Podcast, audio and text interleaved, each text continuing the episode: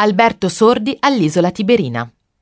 Presso la famosa trattoria Soralella sono state girate alcune scene di Scusi, lei è favorevole o contrario?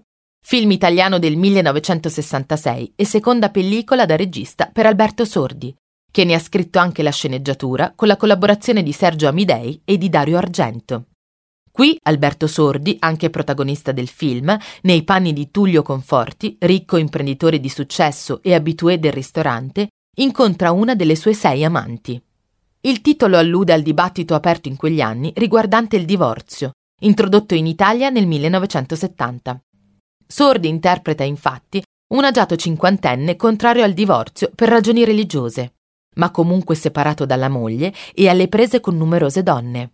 Così il locale dell'isola Tiberina, aperto da Elena Fabrizi, sorella dell'attore Aldo, torna ancora una volta ad essere protagonista del cinema italiano.